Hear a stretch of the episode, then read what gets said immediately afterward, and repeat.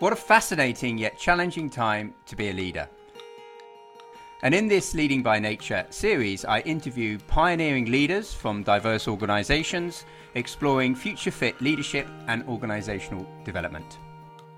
I'm Giles Hutchins, executive coach, senior advisor, and author of many books, the latest being Leading by Nature, which explores the inner nature and outer nature of the organization and the inner and outer nature of the leader as they journey toward regenerative futures.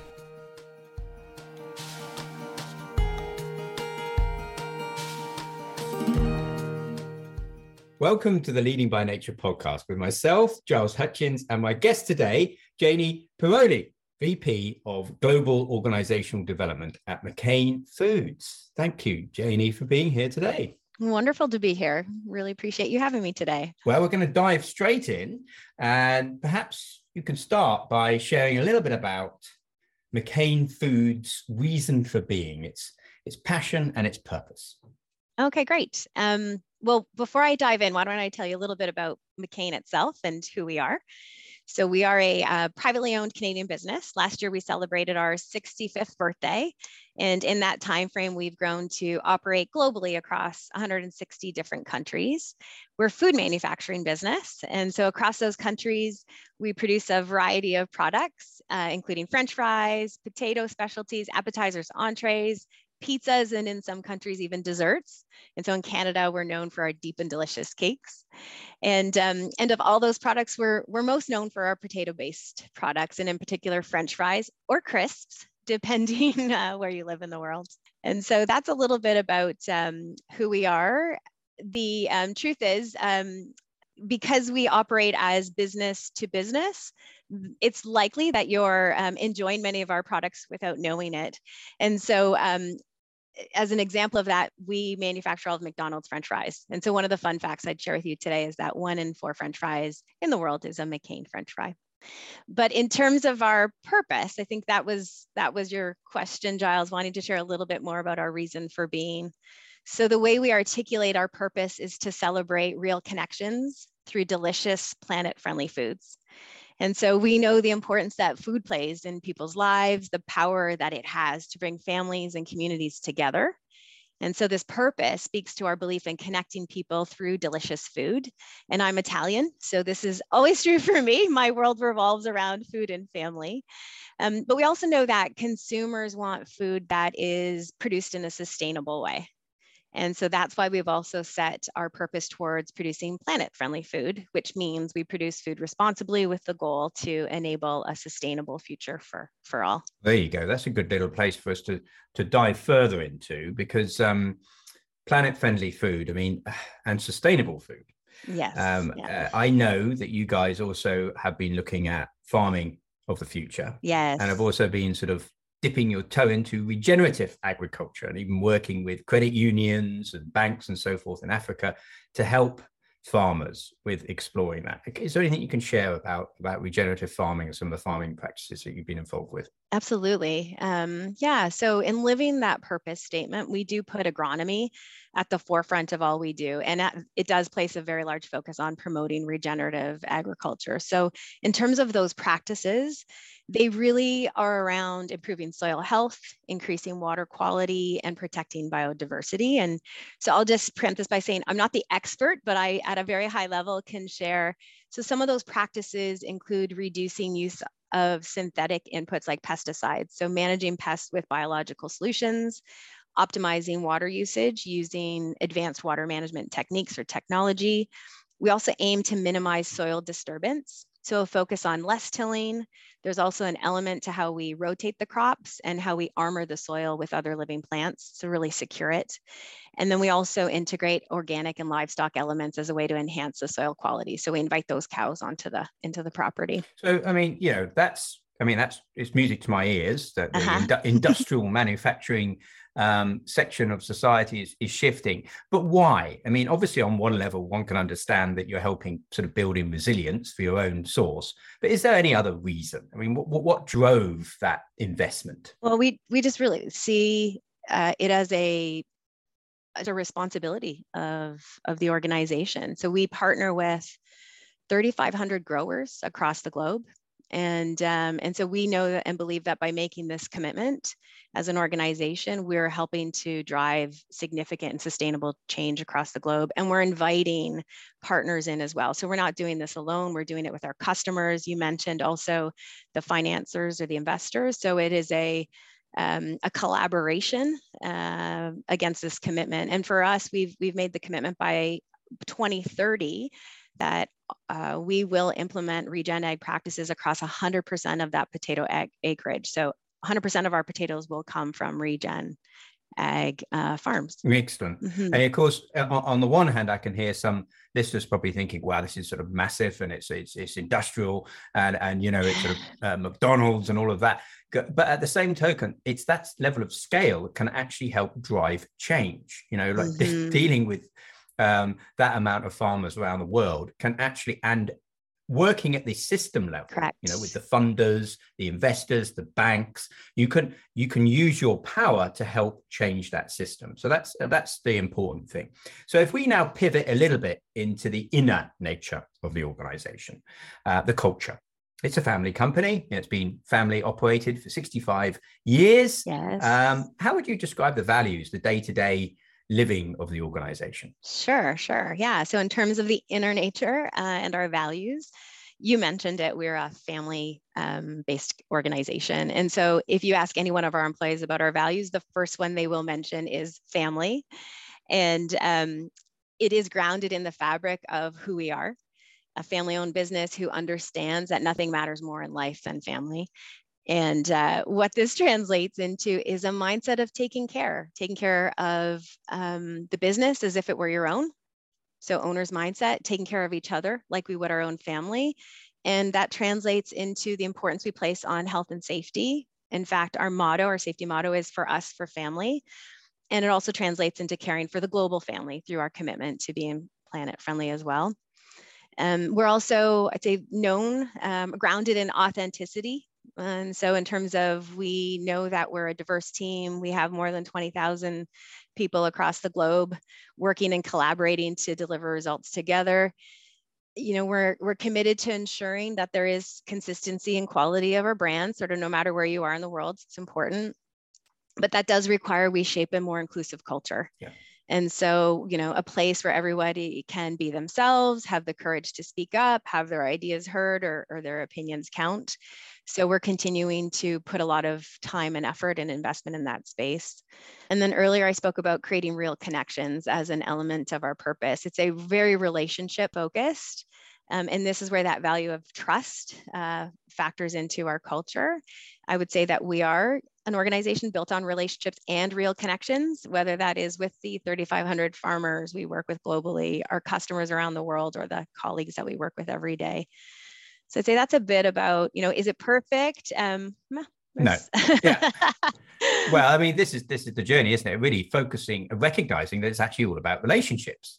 Uh, yes, and and yeah. you you you also touched on something there, which is the brand. The brand isn't just out there it's it's in here. Now if we can't live that brand authentically as you put it then really you know people sense that these days mm-hmm. and so i've mm-hmm. been reading a lot these days about how brand is being seen as kind of like the, the the secret source or culture and brand seen as the two secret sources but they're the same thing actually you know when you have a mm-hmm. really a brand that's been lived uh, in the day to day that emanates and then goes through into the outer nature of the organization so this yeah. brings um, a, a tension potentially around local and global you know you're yeah. large global business. You've got lots, you're operating in 100 different, 150 different countries. Uh, and yet you want to keep that family essence. You want people to connect in an authentic way. Uh, can you speak to that a little bit? Because obviously, at the lo- local level, you want people to, you know, have their own way of doing things, but you also want it to fit within a global umbrella. Oh, absolutely. And um, so I've worked in a few um, global organizations. So I'd say that tension, um, no matter where I've gone, um, you know, there's some some elements of it always there what's interesting for McCain is that as it as this organization grew uh, across the globe, um, there was a lot of autonomy given to the local leaders with respect to product offerings and partnerships and really focused on like suit to your point like suit the local needs. And in fact there was a saying that i when i arrived you know you hear the stories that exist within the system. And the one i heard was um, that our leaders at the time reinforced the importance of drinking the local wine right? So really embed yourself in that culture, focus on localizing the business. And then here we are, you know, fast forward to however many years later, this balance that in order to drive this consistent experience with our global customers, because many of them have grown to become global, they expect that same consistency country to country but also from an efficiency perspective right there's there's an opportunity here to better align behind some you know key standardized global processes and so this is where we are and where the tension exists we're in the process of really defining where those global standards and processes need to exist and figuring out what that balance is around that maintaining the local autonomy where it's needed. This is where leadership development comes in, isn't it? I mean, you're you're, you're the sort of global um, head for organizational development, but a key part yes. of that is leadership development. And on the one hand, yes, we need sort of standardized consistency, but on the other hand, as you know, that can quite easily make it feel like corporate speak. So how do you actually live that? How do you how do you how are you helping shift some of these mainstream conventional styles of leadership sure. that, are, that are that are dominant in any corporate environment of this size? Um, and see them becoming more authentic. Sure. Yeah. Well, I'm I'm really excited to share that we are in the process of defining a new leadership model for for McCain. And my understanding is that um, you know many organizations post COVID are actually doing the same. So we're all dealing with this sort of volatile and uncertain future and the shift with respect to employees' needs and the expectations. But for us, it's giving us the opportunity to step back and appreciate what has served us well and so ultimately, it's as you said, this shift is from this traditional, I'd say more command and control, uh, leader is the expert, doing a little bit more telling um, and driving the decision forward to, we're making the shift to an approach that's say more focused on listening, learning, um, wanting to see higher levels of empathy. Earlier, I spoke about the inclusion, the importance of that, and just aiming to really in order to drive innovation really cultivating ideas from from within and so we've been thinking about this shift in terms of sort of um, the shift from not just leading with head and hands but including the heart yeah. so leading with head heart and hands so more of a balanced approach to leadership. So, on the one hand, that can emancipate the leader, actually free them up and invite them to bring more of themselves into the workplace. On the other hand, that can be extremely scary for someone who sort of, you know, learned to be bulletproofed and manage their persona and get the job done. So, you know, there's there's again a nice healthy tension, isn't there, about having to oh, yeah. package this in a way that the achiever gets and goes, well, this isn't just soft, fluffy heart stuff. But on the other hand, actually encourages them to deeply want to shift. Absolutely, absolutely. Yeah. And so so for me personally, I'm I'm on the side of this is incredibly freeing. Anybody who knows me would know I tend to lead more from a heart-centered approach. Um, but yeah, I, I can see it in the we're having great conversations internally with our senior leaders. And what I've said to them is doesn't mean you're letting go of that side of you. You're, it doesn't mean uh, you know it means we're we're it's a yes and yeah. it is a yes we continue to drive for results and we continue to challenge each other and and have those difficult conversations but there's certainly a, a an and in here in terms of how we might approach those conversations a little bit differently as we go forward so what does this what does this mean for you then janey you know i've i've, yeah. I've very much enjoyed our coaching relationship over the months and years uh, but you know uh, what does a heart more heart centered leadership mean for you in your life? Oh, uh, it, so first of all, I feel when I think about it, there's this big exhale, like finally, because I would share that I've been working in corporate for 25 years now, and there's always been this question of, do I really fit? Does um, you know, how does my style work here? And in fact, I actually made the decision to exit corporate back uh, maybe seven years ago because I wasn't sure if it was where I belonged anymore and where I could have the greatest impact. And it was interesting because I, at the time, used it as an opportunity to reflect on my purpose you know what was the impact i wanted to have in the world and i artic- the words that came to me at the time were i want to lead a positive shift in workplace consciousness and I can tell you, I, had, I didn't really know what that meant. I just, it really resonated deeply. And so after some time, uh, for me, I, I started to realize I think I can make more of a difference and contribute to that shift. I'm actually inside of an organization rather than trying to, for me personally, trying to get at it from the outside.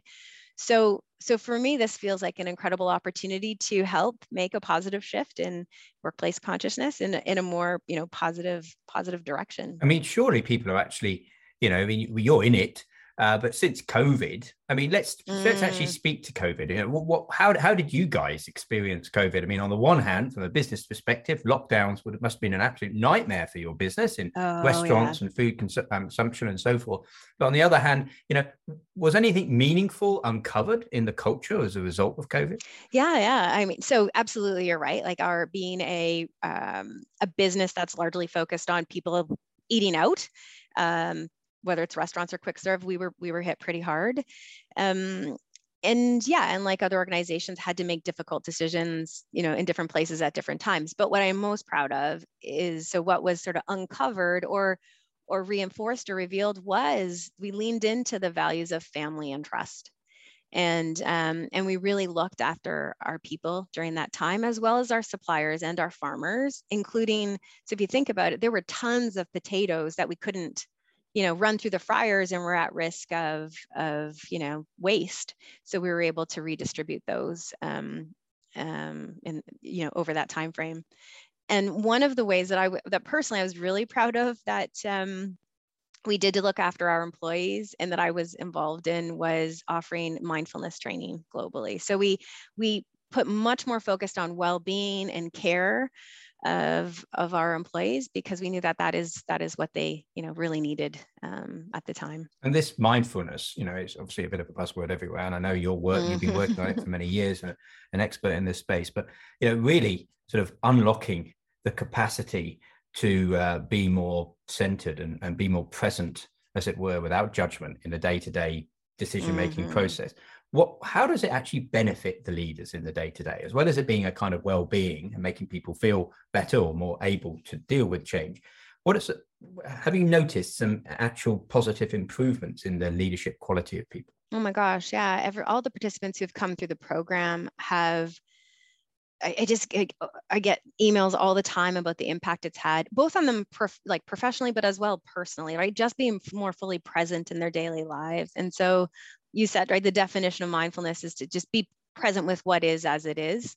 Um, or realizing we can sometimes make up stories. We can, you know, when our brain has this negativity bias, it'll do this like making up worst case scenarios. And so just being more aware of what the natural tendencies are of the mind being present um, in the moment with each other so in relationship whether that is um, we talk a lot about a practice of mindful listening um, and then also, there has been some challenging over the past three years, right? It has been difficult conversation. So I, and a journey we've gone on, our diversity, equity, inclusion um, agenda. Um, these are some spaces and places where we've been able to teach leaders how to use these tools to help them manage through some of these, um, be present with what is, not having to change it, being more aware. Um, and so it's helped to build resilience, increase well-being, you know, in addition to being more focused and, and present in the day to day.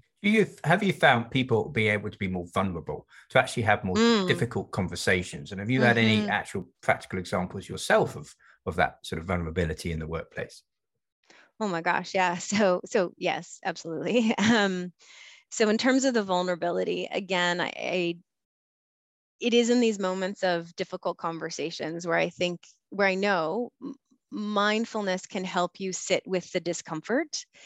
Um, and so whether they're you know you're it's a moment of being courageous and having to share your truth um, or it is a um, a situation that's unfolding around you that you're involved in and just to allow yourself to be fully present in it without judging it one way or the other and so um, yeah, I, I could. And your question was, is there an example I could share? Sure. Um, there's many.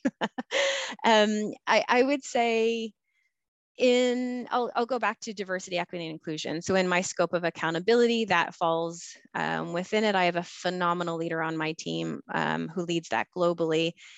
But there there's been a journey uh, when it comes to comes to dei in terms and it's and i would say um, because when i came into this role it was it was just about the time when uh, three years ago when george floyd was murdered in the us and the social justice movement in North America really accelerated. And then in Canada, we were also learning about the atrocities experienced by Indigenous children who were forced away from their families, sent to residential schools, and many of them never came home. They actually died. Um, so just so devastating to like learn all about this and then really learn about white dominant culture. And, and when i say that i mean that in a holistic way. So not just within mccain this is like within north america and other regions across the globe.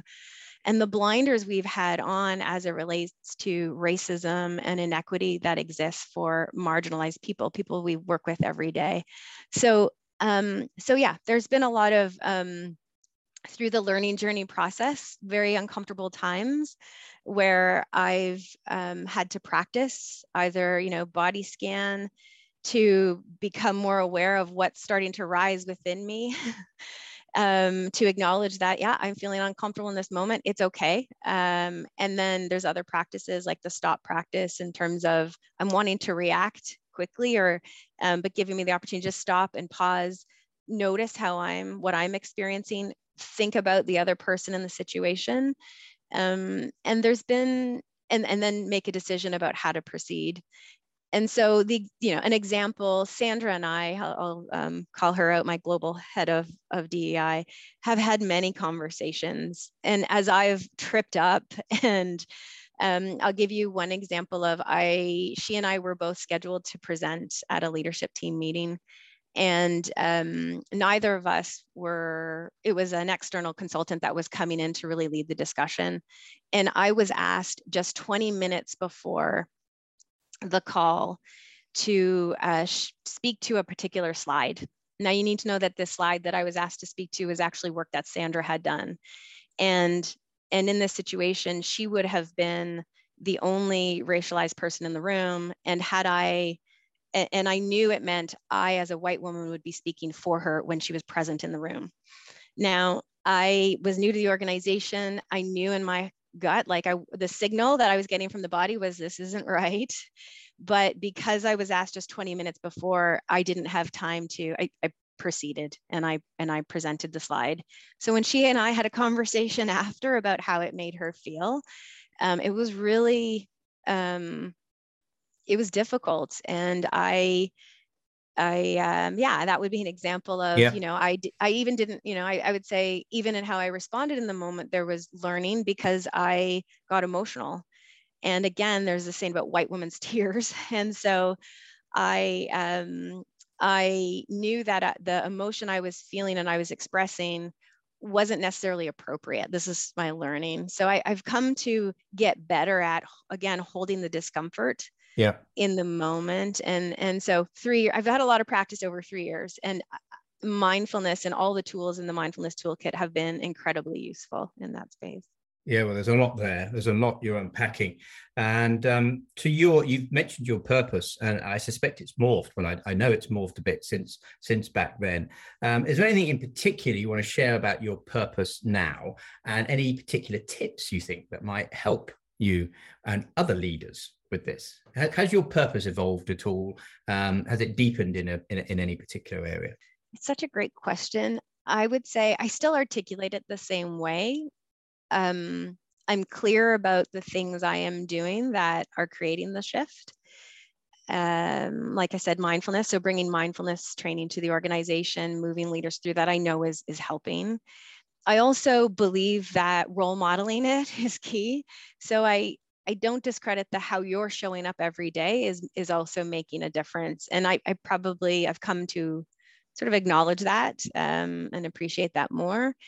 Um, and and then I do see opportunities like earlier I talked about the leadership model. Uh, this to me is is a incredible opportunity as we start to engage in these conversations about heart-centered, human-centered leadership that I that for me are about how to become more conscious, more open, more aware about how what you're saying and doing is impacting your team member, your colleague, your coworker, your customer, or even some of the decisions we're making, being really thoughtful about how are we impacting the planet yeah. and becoming more conscious uh, and aware. Well, this is really it. Um, becoming more conscious. We're at the heart of regenerative leadership, becoming more conscious of ourselves, um, yeah. of each other, of the system at nested levels, the team, the organization, and the way in which we're affecting the wider planet. It's been a true joy, as always, connecting with you, Janey. Thank you so much for the positive energy you bring and the leadership that you bring into a large corporate on the world stage these days. Thank you so much. Well, thank you, Giles. I appreciate having the opportunity to be here today. For more on Leading by Nature, you can follow me, Giles Hutchins, on LinkedIn and visit gileshutchins.com for free downloads of tools and practices for regenerative leadership and future fit business. Also, watch out for my latest book, Leading by Nature The Process of Becoming a Regenerative Leader.